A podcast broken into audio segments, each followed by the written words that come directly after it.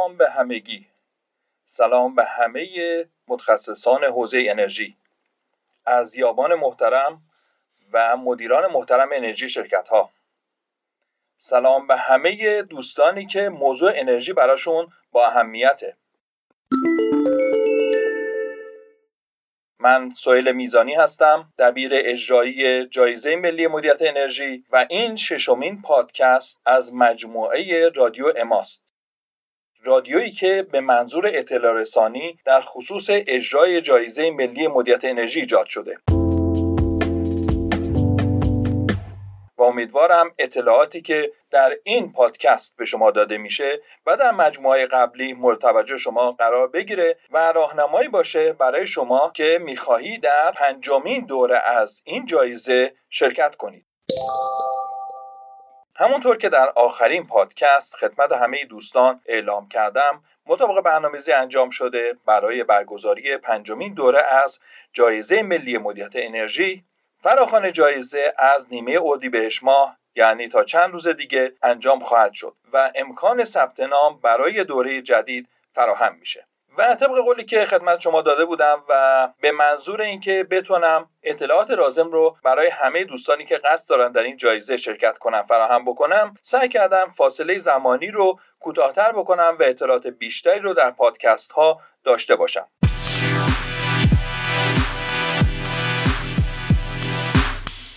در این پادکست قصدم این هست که بتونم مدل جایزه را طور زیادی خدمت دوستان توضیح بدم و همینطور نحوه امتیازدهی و سطوح امتیازی که در این جایزه مطرح میشه جزئیاتش رو توضیح بتونم خدمت شما داشته باشم.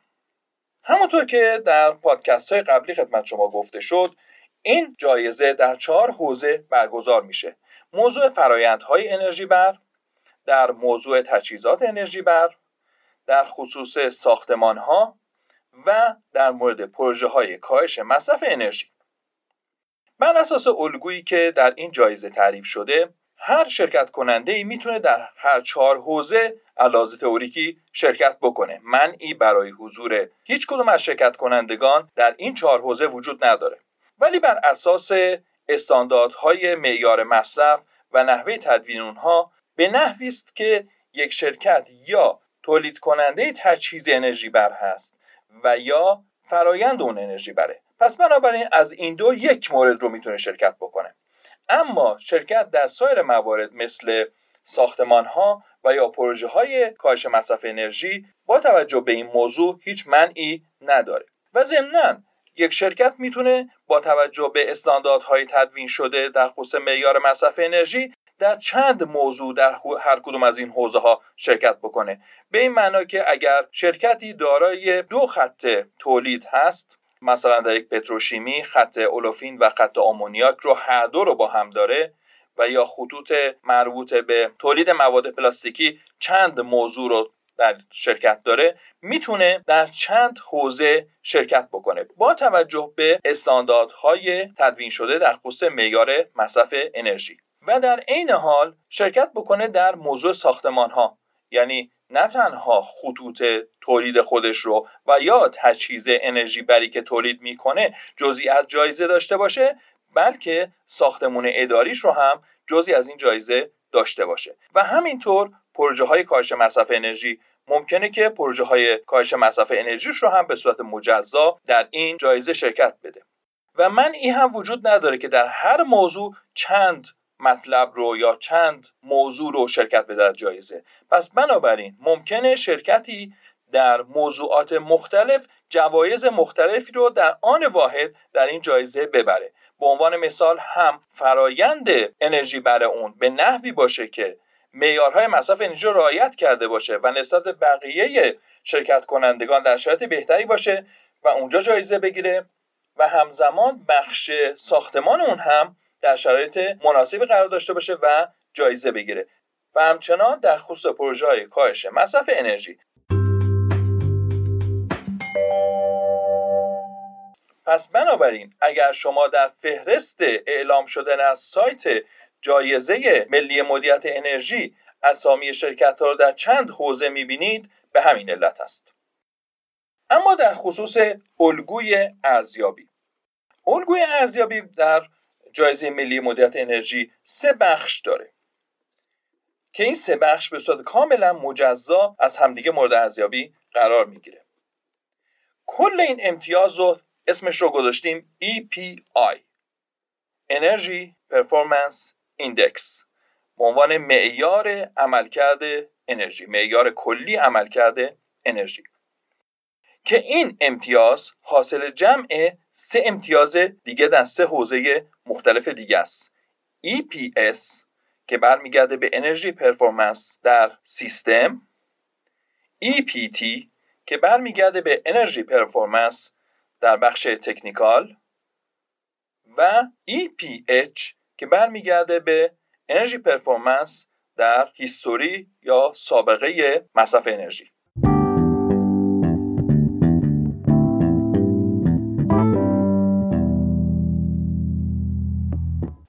پس بنابراین طبق الگویی که در جایزه ملی مدت انرژی تعریف شده EPI یا امتیاز نهایی هر شرکت یا هر متقاضی نسبت به حوزه های مختلف حاصلی از سه موضوع است.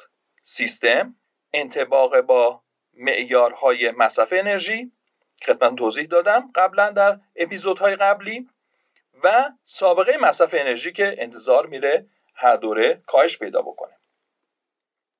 مجموع کل امتیازات یا در واقع بازه امتیازات تخصیص داده شده به جایزه ملی مدیریت انرژی صفر تا هزار هست. از حداقل صفر تا هزار امتیاز. البته اینکه چرا صفر تا هزار در نظر گرفته شده شاید هیچ منطق خاصی پشت سر اون نیستش و قصدمون این بوده که به نوعی این جایزه هم با جوایزی مثل جوایز تعالی یا EFQM همخوان باشه. ولی آنچه که مهم هست تقسیم این مجموعه امتیازات به سه حوزه است که خدمت شما گفتم یا به سه موضوع است که خدمت شما گفتم. یعنی تقسیم EPI یا نسبت تقسیمی که EPI در سه موضوع EPT, EPH و EPS خواهد داشت. پس بنابراین ما حداقل امتیاز رو از صفر تا هزار در نظر می‌گیریم. و به صورت بدیهی این رو تاکید بکنم که هر شرکتی با حوزه مورد نظر خودش سنجیده میشه.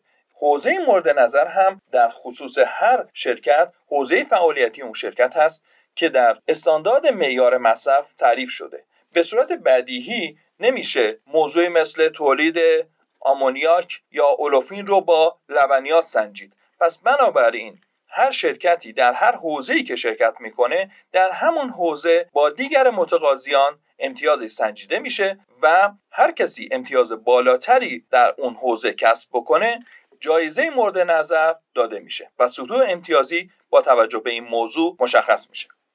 ولی در خصوص سطوح جایزه بایستی توضیح خدمت شما داشته باشم. الگوی جایزه به نحوی تدوین شده که توجه بیشتری بشه به موضوعات تکنیکال و نتایج حاصل از اجرای فعالیت ها در خصوص سیستم های مدیریتی بارها دیده شده و احتمالا دوستان هم در سیستم های دیگه که شاید ممیز اون باشن و شاید در شرکتشون پیاده شده باشه دیدن که طراحی به بهترین نحو ممکن انجام شده.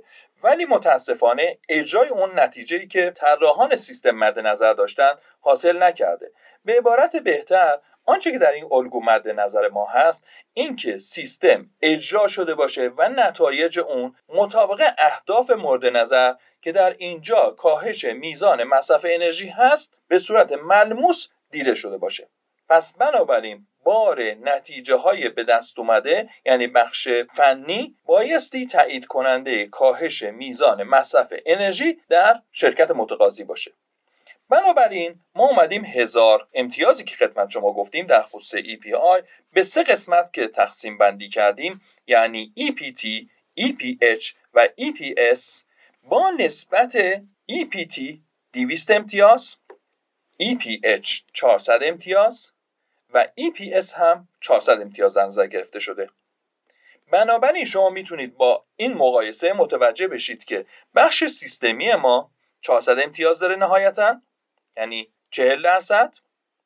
و بخش EPH ما که به میزان مصرف انرژی برمیگرده و به صورت بدیهی انتظار کاهش اون رو داریم 400 امتیاز یا در واقع 40 درصد.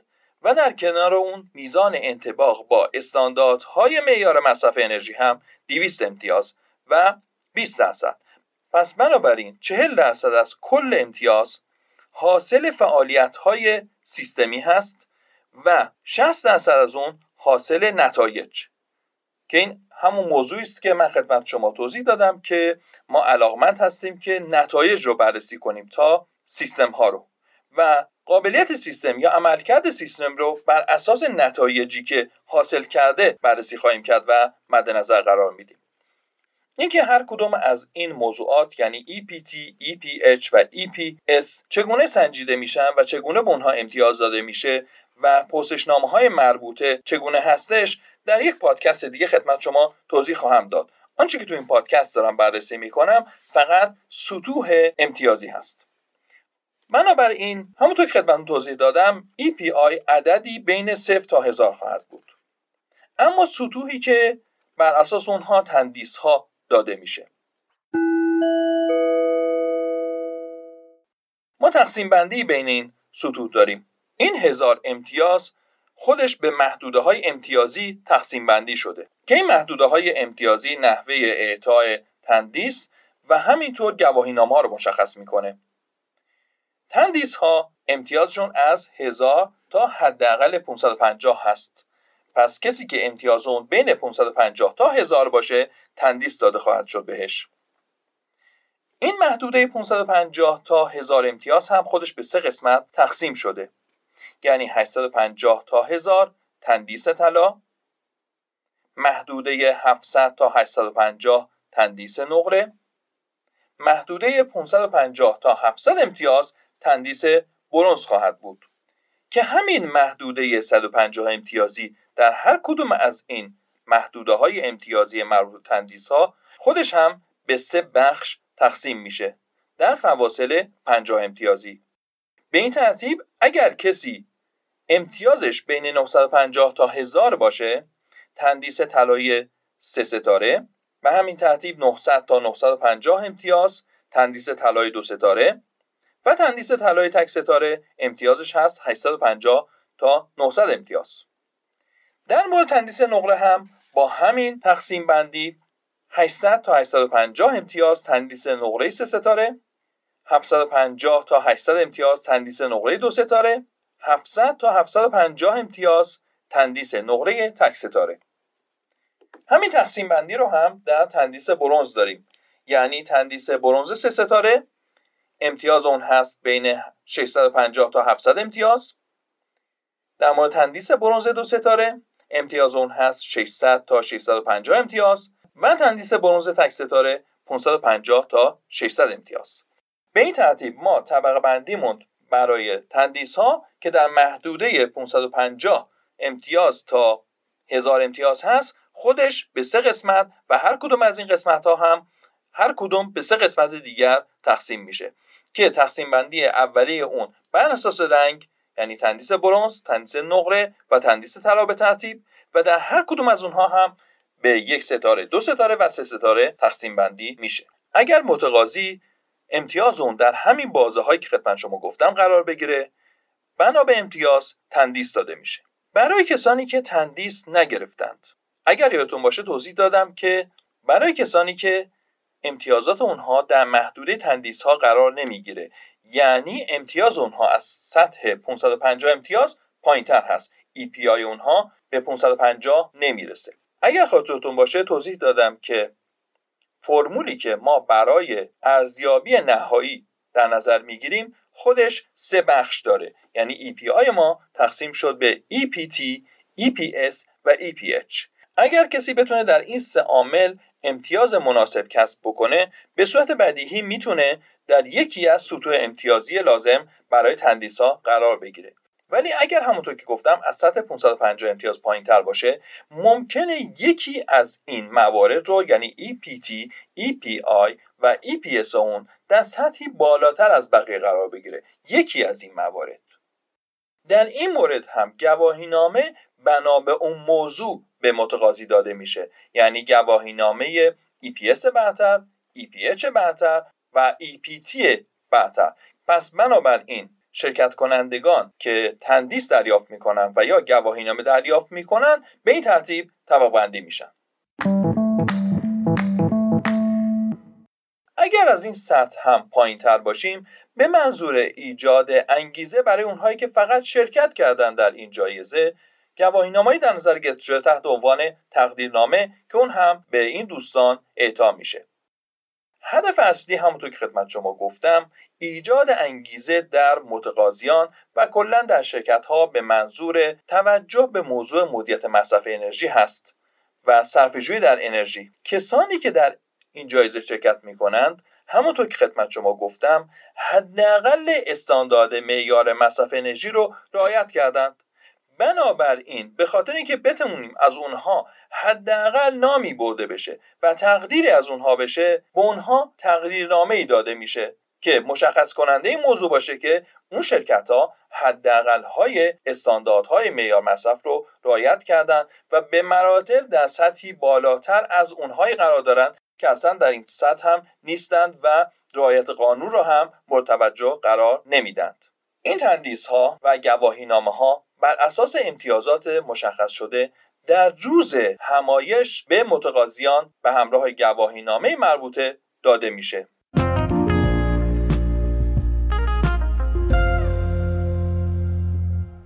از اینکه همراه من بودید در این برنامه و در این بخش از پادکستم از همه شما تشکر می کنم مجددا یادآور میشم که ثبت نام در جایزه از نیمه بهش ماه سال 1398 برای پنجمین دوره این جایزه شروع خواهد شد.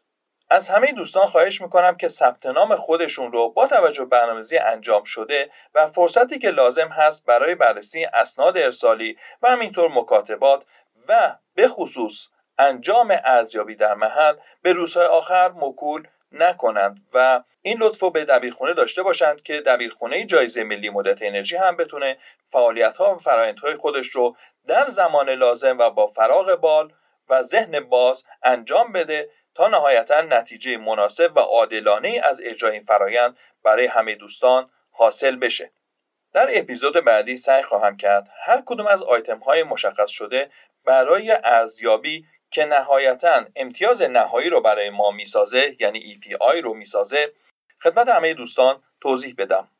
پس برنامه ما در اپیزود بعدی توضیحات لازم در خصوص جزئیات مربوط به EPH, EPT و EPS و نحوه سنجش اونها و بررسی اونها و چگونگی تخصیص امتیازات در خصوص پرسشنامه های مربوطه خواهد بود. امیدوارم این اپیزود هم تونسته باشه به شما کمک کنه تا تصمیمتون رو سریعتر در خصوص شرکت در جایزه بگیرید. همینطور اخبار بسیار خوبی هم خواهیم داشت در اپیزود بعدی در خصوص تخفیفاتی که برای شرکت در جایزه به خصوص برای کسانی که در دورهای قبلی حضور داشتند خواهیم داشت. پس ما رو در اپیزودهای بعدی هم دنبال کنید.